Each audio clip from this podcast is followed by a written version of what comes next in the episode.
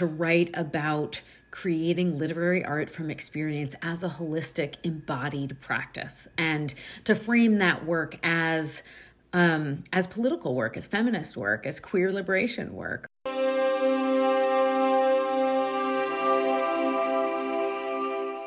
Hello, and welcome to Tender Buttons, a podcast chatting to artists and writers about their process and politics, with me, Jessica Andrews, and my co host, Jack Young. If you would like to buy any of the books from today's episode, as a listener of the show, you can get a 10% discount by entering Tender Buttons at the Storysmith checkout. You can find them online at storysmithbooks.com or visit them in person on North Street in Bedminster.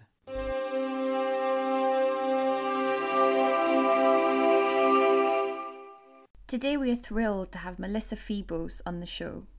Melissa is the author of four books, including Whip Smart, Abandon Me, the nationally best-selling essay collection Girlhood, which is a Lambda Literary Award finalist, winner of the National Book Critics Circle Award in Criticism, and named Notable Book of 2021 by NPR, Time, The Washington Post, and others. Her craft book, Bodywork, is also a national bestseller, an LA Times bestseller, and an Indie Next pick. Hey Melissa, thanks so much for coming on Tender Buttons. Oh, thank you so much for having me. I wondered if you could read, if you could start by reading a short extract from Bodywork for us. I'd be happy to. So, this is from the first chapter in the book, In Praise of Navel Gazing that these topics of the body, the emotional interior, the domestic, the sexual, and the relational are all undervalued in intellectual literary terms and are all associated with the female spheres of being is not a coincidence. This bias against personal writing is often a sexist mechanism founded on the false binary between the emotional, female, and the intellectual, male, and intended to subordinate the former. That is, Karl Ove Knausgaard is a genius, a risk taker for his chronicles of the interior and the domestic, while my female graduate students are terrified to write about being mothers for fear that they will be deemed, or already are, vacuous narcissists.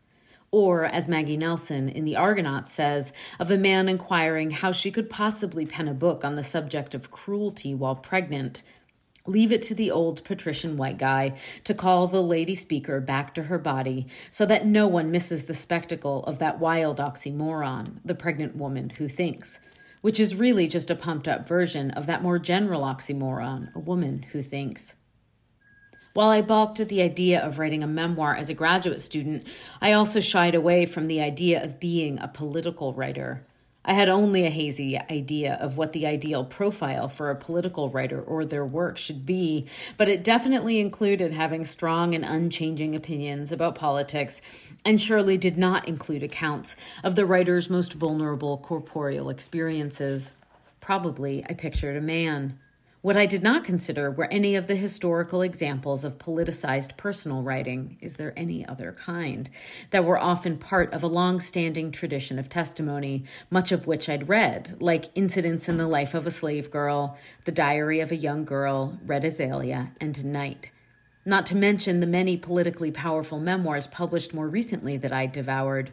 No, my resistance to and bias against memoir was not based in any lived experience as a writer or a reader.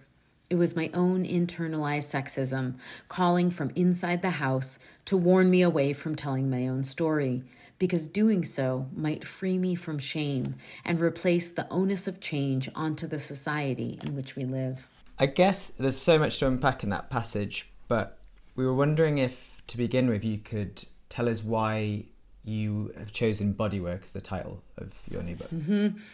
Yeah. Um, I mean, first off, I want to apologize to all of the massage therapists who didn't read the back and bought the book thinking it would give them some techniques. Um, but the book came up because, you know, as I was writing these chapters or essays in the book, it was so clear to me when I started to tease apart my own inhibitions about writing memoir and the biases of other people that it was creating, as I alluded to in that passage, this false binary between bodily experience and intellectual work. And so I really wanted to sort of put the intellectual uh, concepts and the idea of intellectual writing back into embodied experience and um, to write about creating literary art from experience as a holistic embodied practice and to frame that work as um, as political work, as feminist work, as queer liberation work, right? That putting our bodies back into our stories. On that note about the body, there is a quote towards um, the end of the book that I really love. That, if you don't mind, I'm going to read for our listeners. So you said, Our access to pleasure is determined by some extent by the story we've been told about what a body like ours deserves. Is a character still acting out the story she was taught about her body? For instance, that it was mostly good for sex and that sex should mostly be good for men? Or has she written her way out of it, as I eventually did?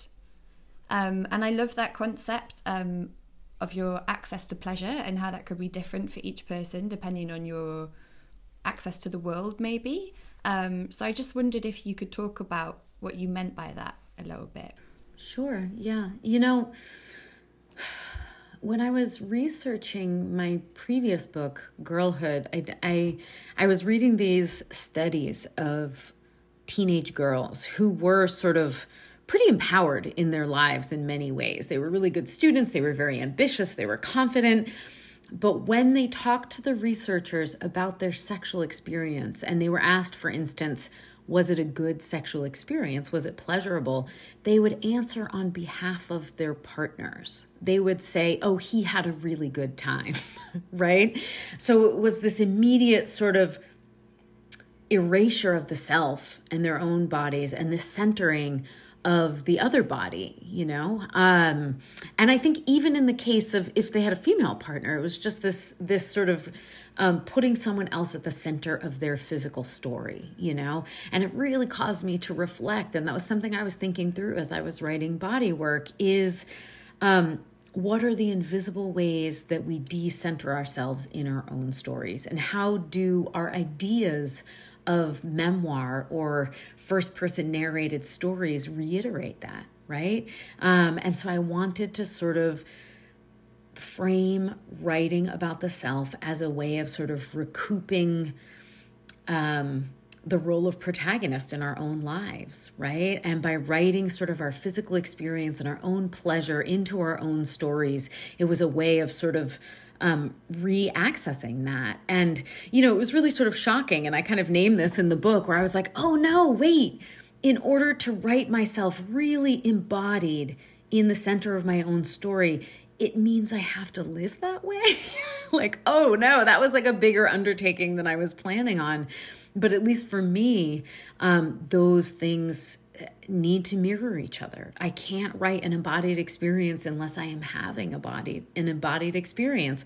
And for me, writing writing personal narrative has been has been something that allowed me to step into the center of my own story in terms of pleasure, in terms of um, everything, but certainly in terms of my bodily pleasure and my embodied experience. Yeah, something that um, you mentioned in that passage that you read was the idea of testimony. And I guess I was quite interested in thinking through because it's, it's such a multi-layered term with there's there's a lot of troubled history around it in terms of legalistic colonial histories of testimony. And then kind of what you're saying here around the claiming the first person within a testimony, I wondered if you could speak to that a little bit, like the role of testimony in your writing and, and its its power if it reclaimed for the first person. Yeah, yeah. I mean, you know, I sort of came to that way of thinking by following the voice that was sort of in my head as I write memoir that often I mean, it really is almost like a little ticker or recording that says, No one's interested in this. This has already been done. Who are you to tell this story? Um, and you know, as a teacher, I really heard my students saying the same thing, saying, Oh, no one's interested in this. Nothing good enough has ever happened to me. Like, who am I to think that other people should be interested in my story? Right. Um, and you know, when I sort of stepped back a little bit and looked at who writes memoirs and who these people were who were feeling as though they didn't deserve to tell their own story, I thought, oh, of course, they are the people whose whose stories the the power structures of our society depend upon their silence right because mm. for them to tell their stories for us to tell our stories implicitly demands social change right? Because we're writing about the disenfranchisement of people who have been historically marginalized or oppressed or exploited or whatever, you know? Um, and that's how I sort of got to writing about Freud and hysteria, which was not where I ever expected this book to go. But I thought, oh, right. Like he came to this revelation that women who suffered from hysteria were victims of sexual abuse. And society was not ready for that revelation because it was not ready to change, you know? And so he was like, never mind, I'm taking it back. They must have made it all up, you know? And when I read that account of his research, I thought, oh, of course, it's the same thing. This the same way that any wave of sort of social change or civil rights movements is always predicated first on the testimony of people who are being harmed by the society that needs to change right? And only when we're ready to change that society can we amplify those voices. Um, and that that gave me so much so much more confidence in my own storytelling and gave put so much muscle behind my encouragement of my students because I thought there's a very long history. Every social movement has begun with people telling their stories and with other people saying, "No, no, no, no one wants to hear that. We don't want to have to change." Yeah, I also love. So you have an essay in the book called "In Praise of Navel Gazing," um, and I also I write kind of semi-autobiographical fiction, and navel gazing is like a criticism that gets leveraged at it, and it makes me feel quite angry. mm-hmm. um, and and I I loved so much um, what you wrote, so I wondered if you could just maybe explain what that what people mean by that criticism and like mm-hmm. what your answer to it is. Sure, sure. It's amazing how often I've heard it. You know, I've been in creative writing classes and teaching them as a student and in sort of literary circles for my whole adult life. And it's just the most common lodged sort of disparagement of personal writing is that it's navel gazing, right? Which means it's looking at the self in a way that's not actually interesting to anyone else. It's self indulgent, it's narcissistic, it's not relevant, right? Um, and when I started to dig into that idea, both in a figurative way and in a literal way, I was like, who gets called navel gazing? Because Knausgaard doesn't get called navel gazing. And I don't think he's, you know, what navel gazing means. I, I find his work really interesting, right? But it's mostly female writers. It's mostly women. Um, it's mostly queer people. It's mostly people whose voices are threatening right? And who haven't had a lot of space, who haven't been given a microphone to talk about their experience. Um, and I also thought, you know, what is the deal also with it being the navel, like the part of the body, like looking at your belly button or like looking down at your own abdomen? It's literally saying we're not interested in your body. Like we're not interested in the stories of these bodies, right? So we think people writing about disability or people writing about blackness or racism, like we're not interested in stories about those bodies. It's it's been done before. There's only room for one or two. Um, and I thought, you know what? As a as an actual reader, that is what I'm interested. I'm interested in the embodied stories of, of queer people and people of color and of women. And, you know, I'm not a mother, but even birth stories, you know, like the actual navel stories. I am interested in those. This idea that those stories are boring or unexamined or not universal. Um, has nothing to do with my own reading tastes. And so once I sort of reached that epiphany, I was like, oh, I'm just going to throw this in the trash because actually it has nothing to do with me. And now when I hear people use the word navel gazing, it makes me think poorly of them because they're not critical readers of even the terms that are coming out of their own mouths. I was really struck at one point, something that you wrote around that when you're deep inside a project, it's like a trance like exiting of the self. I think kind of what I inferred from that was of like a rational, too stuck in your mm-hmm. own head kind of thing.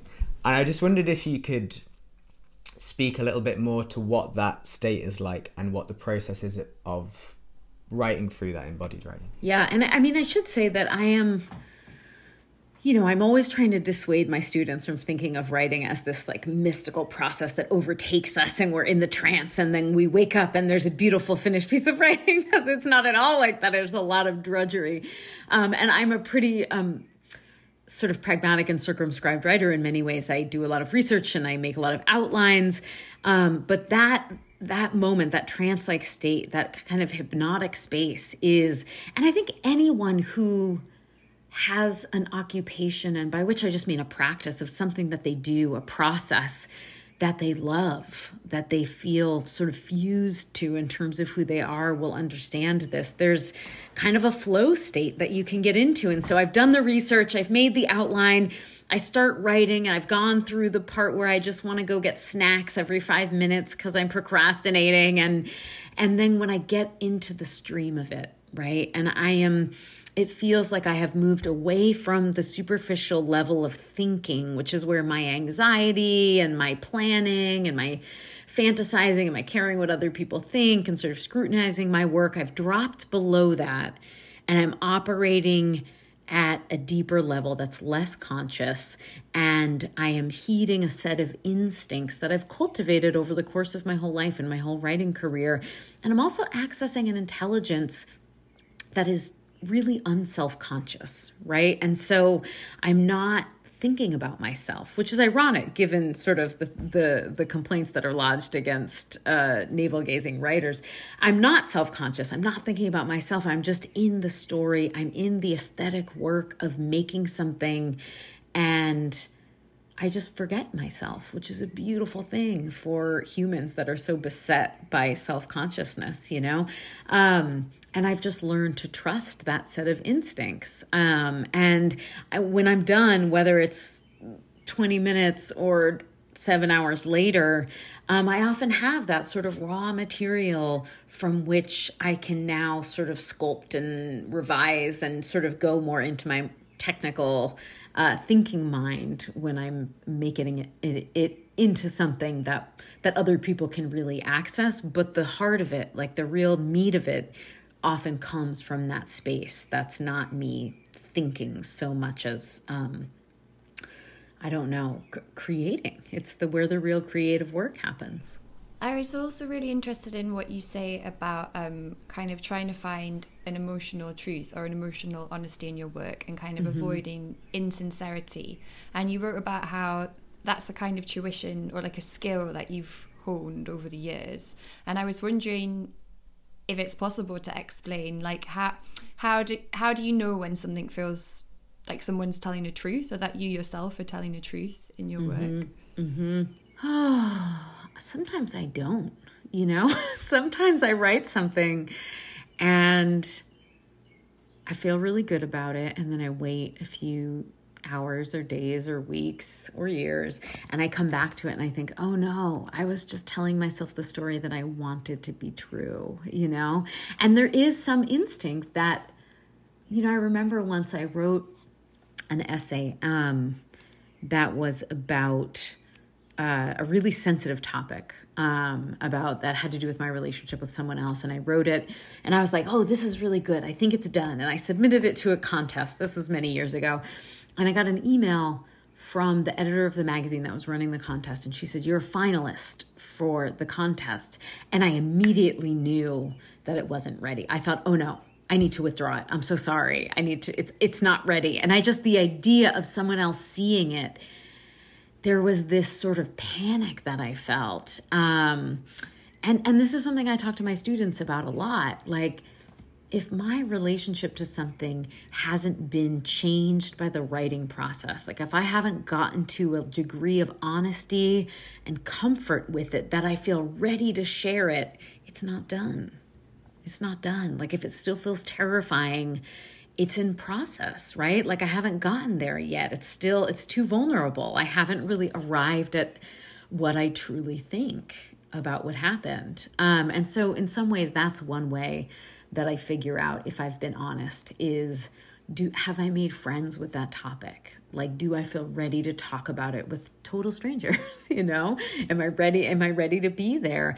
And with other people, it really is a kind of like spidey sense. Like I can't I just know the same way that when you're at a dinner party with someone and someone's talking and they're talking about something that's ostensibly really personal, but it doesn't it doesn't feel real, you know? They feel like they're performing in a way. It's that same recognition when I'm reading something and I can get it about myself. Sometimes what I do is I read my own work aloud, and if I start boring myself, I know I'm not being honest. Just thinking about the kind of writing you've in terms of your first book that was published and I guess thinking of testimony memoir, they're very like public archives that you have in the world. hmm What is your relationship to the kind of younger selves you articulate in writing in those books? Like when you go back to them, is it something you struggle with, or is it something you can feel compassionate with? Both, definitely. You know, it's um my writing is very much and has always been a space where I say things that feel too scary to say out loud to another person. Um which makes it really compelling practice but it also means that there like you said there's this archive of me saying unspeakable things and sort of groping my way through an articulation of something that's really hard to talk about. And you know I, I don't know that anybody wants a public archive of themselves talking or or thinking through anything. Like 15 years ago, which is when I wrote my first book. Um, and, you know, times have changed. There are just ways, uh, it's cringy. It's like majorly cringy in a lot of ways. And I, I would love to go back and like rewrite them with everything I know now. And for that reason, going back is an exercise in compassion. I just have to get there because you know, it's sort of like my students. I was like the age of my graduate students. I was a graduate student when I wrote that book. And I don't tell my graduate students to shut up when they're wrong or in process or learning. And so I try to bring some of that energy to my younger self where I think, you know what?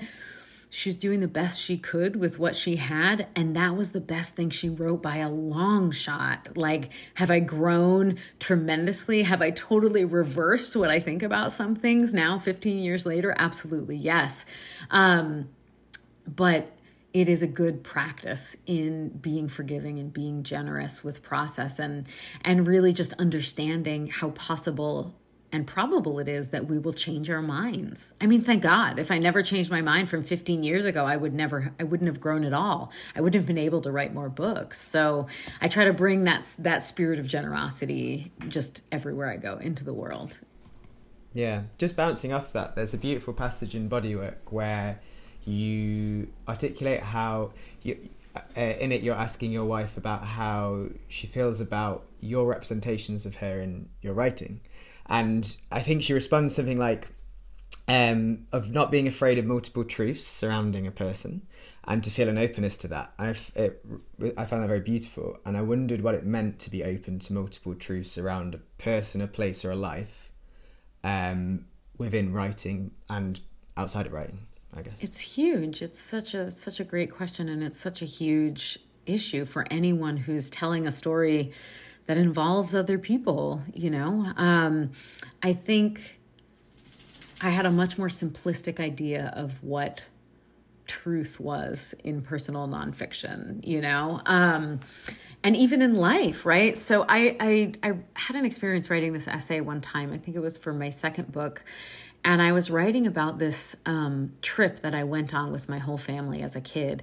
And as research for it, I interviewed every member of my family, and I was shocked at the result because what happened was I got completely different information from everyone. And I don't mean that they contradicted each other, like it just was completely different information. They weren't even talking about the same events. Like what they remembered were completely different shared experiences. And it was such a, such a, such a, revelatory experience in terms of understanding that we were all living totally different stories right we were all writing from complete or or ex- living from completely different perspectives and i thought oh right there are just as many true stories as there were minds present during any event. And so, um, no one's wrong, right? But no one is wholly right either. No one can write the conclusive history of an event where anyone else was present. And so it gave me this real reverence and respect for the various truths that are happening concurrently when something is is shared. And so, you know, when it's someone I love who is there, I show her everything I write that she's present for. And I know that what she remembers is different, you know? Um, and I and I just strive to be faithful to my own truth, but also not to erase or eradicate or grossly offend anyone else's truth insofar as that's possible. Yeah, I was wondering as well, like in terms of because you write from real life and you know you, you write about real people and I was kind of wondering whether you've had to develop a sense of boundaries for yourself or kind of to protect other people but also to protect yourself. Like ha- has it changed over your career? Maybe i feel like when I f- first started writing I, I felt that I had to be very radically honest about everything and expose mm-hmm. everything. And and now that I'm a little bit older my relationship to that has changed a bit. And I was just wondering how you feel about that. Yeah, yeah, I relate to to that very much. Um, I think with my first book, uh, I had to put everything in because I didn't know what I was writing, and I didn't know what what kind of truth I was trying to get to, and I didn't, for better or worse, I didn't really think about other people until I was done. I don't think I could have written it if I had. You know, I think I sort of put these like psychic blinders on because it was just too scary and inhibiting to imagine what anyone else was going to think or say about what I was writing. Um, but I didn't show it to anyone until it was sold and it was basically done. Um, and and I mean, my first book was also very much about me. It was not so much about relationships. It was really sort of a, a, a personal, very personal narrative. Um, but I also was so avoidant, you know. I was like, here it is. I don't really want to talk about it, you know. and then when I wrote my second book, I thought, you know what? There's a lot of family history in here. Everyone's in this book, and I don't I don't want to violate my relationships with these people because I think there's a lot of sort of writing advice out there that says, you know, too bad you're the writer. Or you know um, as as one of my writing friends said they can write their own damn book you know which is like great and encouraging if you're feeling really sort of possessed by the fear of other people's eyes. But it's also for me it's not practical because i'm in relationship with other people and i have a set of ways that I care for people in my relationships and I respect them and I understand the truth of their experience and I want to preserve those relationships and I want to be respectful. And so um with my second book I sent it to all of them and I was like I can't make promises um because it is my story, but I want to have the conversation. I want to hear about how it affects you. I'll do the best I can, you know? And there was a lot of sort of work, and I had to really sift through some stuff and have some really hard conversations. And now I think about it much more conscientiously, you know? I try to go through that phase where I have the blinders on and I'm figuring out what I'm writing about. Um, but I try to involve the other people as soon as I know what the story is so that I can handle them with the kind of love and care that I would in my life, you know? One thing in that in in your in Abandon Me, your second book, that really struck me, and then I was it was really interesting to read in Bodywork. You reference back to the craft process of that was how it opens. The first essay opens in a present tense reflection, and then by the time we get to the last essay, there is uh, a hindsight perspective of sorts. And in in Bodywork, you talk about how for you it's really not always best to wait for hindsight away, like to have distance away from the subject matter. And I guess that's like, for me, felt quite experimental and radical about your memoir writing. And I wonder what that was like, like your choices for that, like the possibilities of that, those choices of writing in a continually evolving present and I guess also the challenges that that yeah. must have also had. Yeah, yeah. I mean, it's one of the most common things you hear said about the craft of writing memoir is that you need space in between so that you can have insight, right? And I think, especially after I published my first book, any young memoirist will know that, you know, older writers are like, what do you have to write about? You haven't lived. Um, and I think for me, there's multiple factors. One is that the longer I wait, the less I remember. I don't have a photographic memory. I mean, I write everything down, but the story that I'm going to be able to write about and and the vividity of the details that I'll be able to access in my memory is going to change radically from a week later, a year later to 10 years later. The book I would write now about having been a dominatrix would be so different I, because I would not remember all of that. Um, and the other thing, and, and probably the more instrumental factor, is that writing is my best way of thinking. I come to insight through the process of processing my experience in language. And so waiting 10 years isn't going to give me insight as much as writing 300 pages is you know? It's in the writing that i'm going to come to an understanding. And of course i won't have the layered perspective of hindsight. That can come later.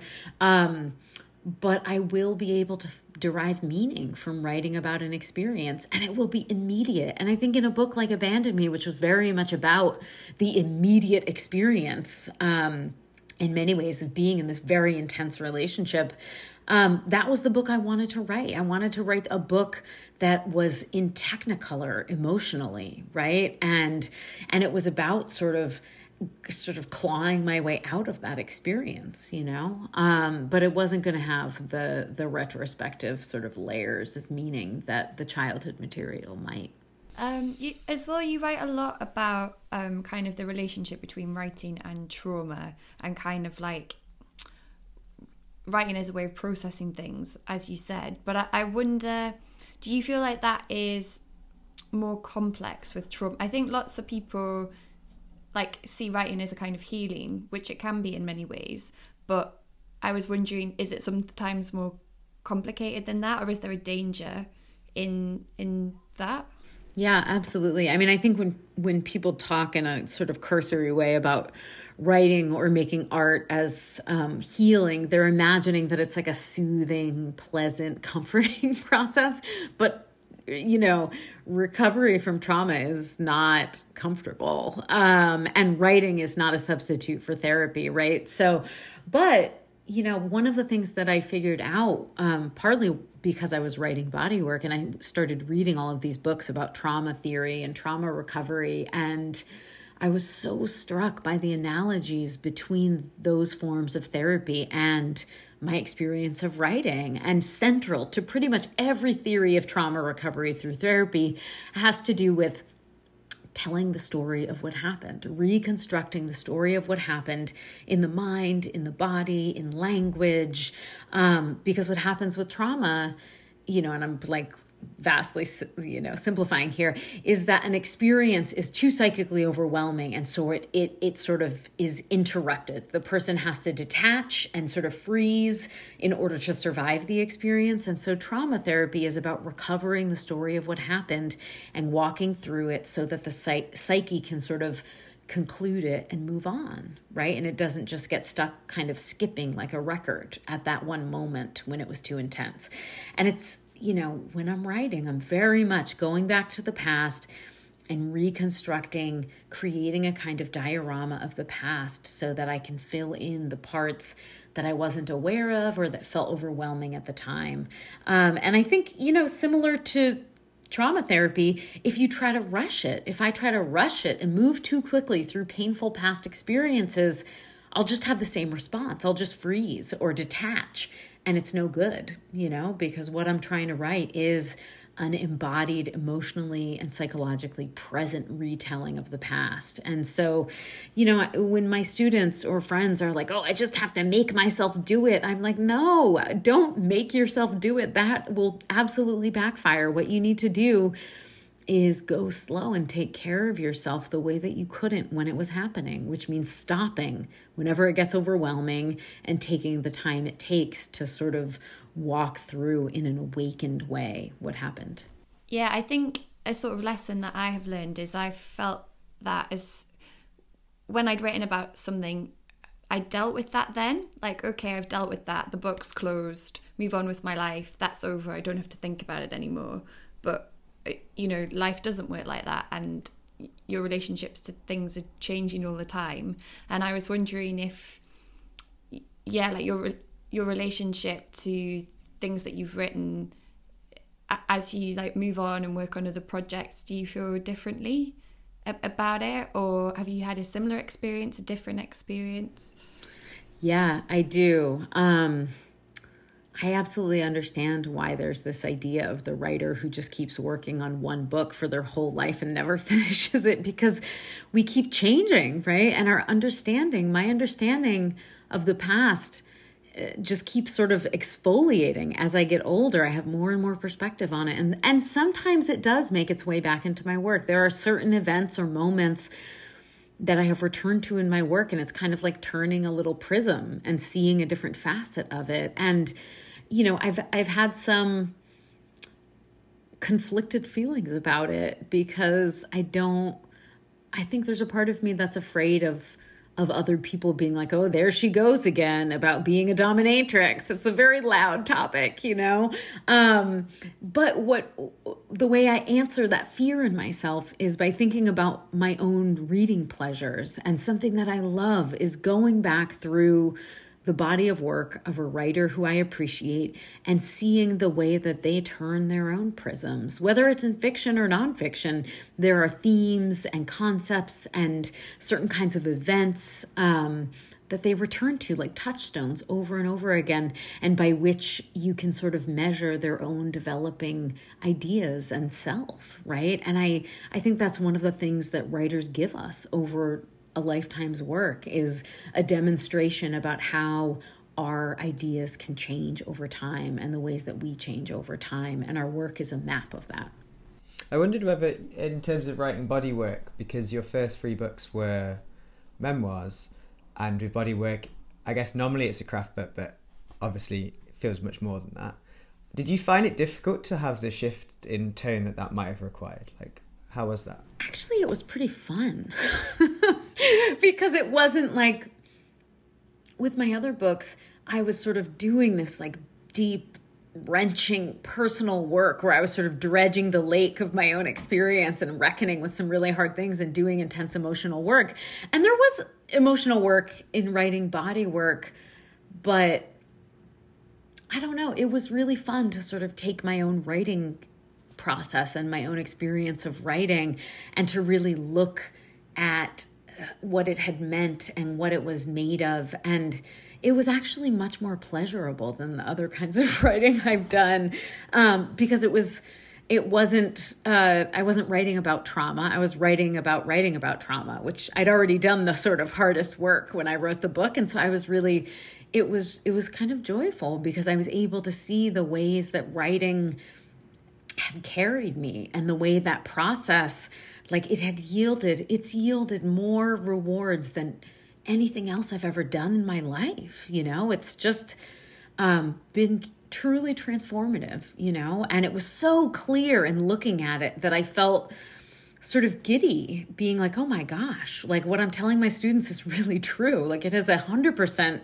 i come to it honestly. It's really been my own experience as a writer and it just um, yeah, so I would say that it was, you know, it was more intellectually rigorous, but um, emotionally it was less heavy and it was sort of more fun.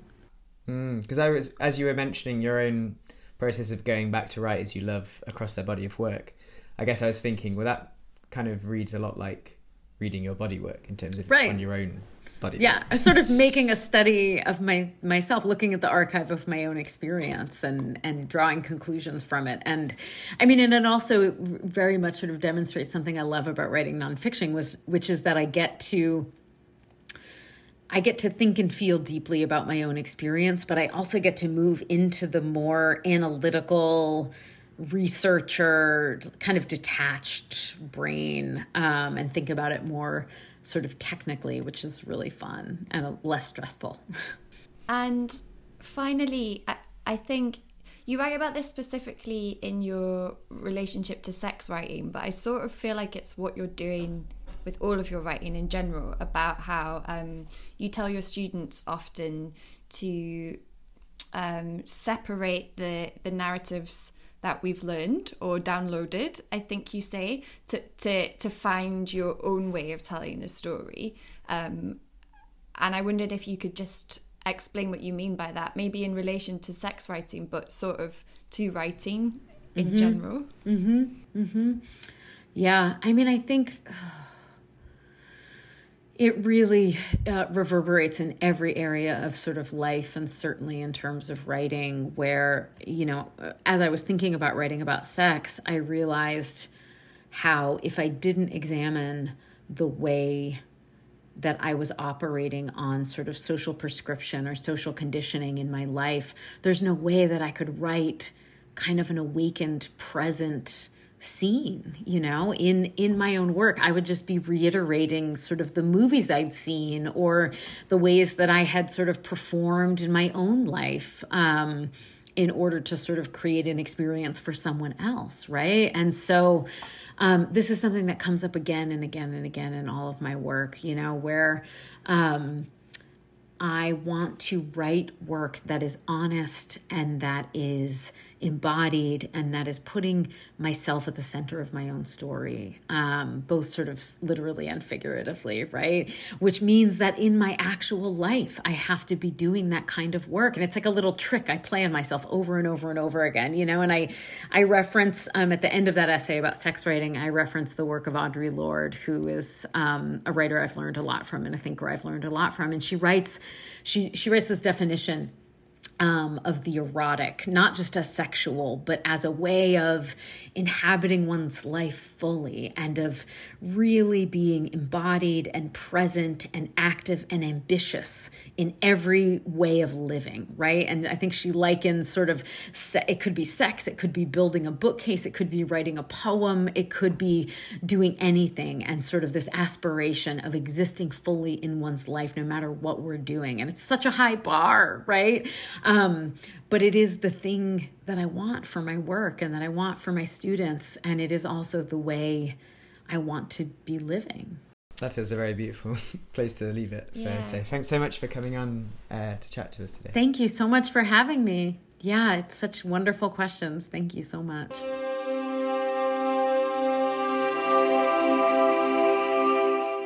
If you'd like to keep up to date with Tender Buttons, then you can follow us on Twitter and Instagram. You can find Storysmith books on North Street in Bedminster, Bristol, and we'll put links to all our references on the episode page online. We'd also like to thank Ben Vince for allowing us to use his music for our theme.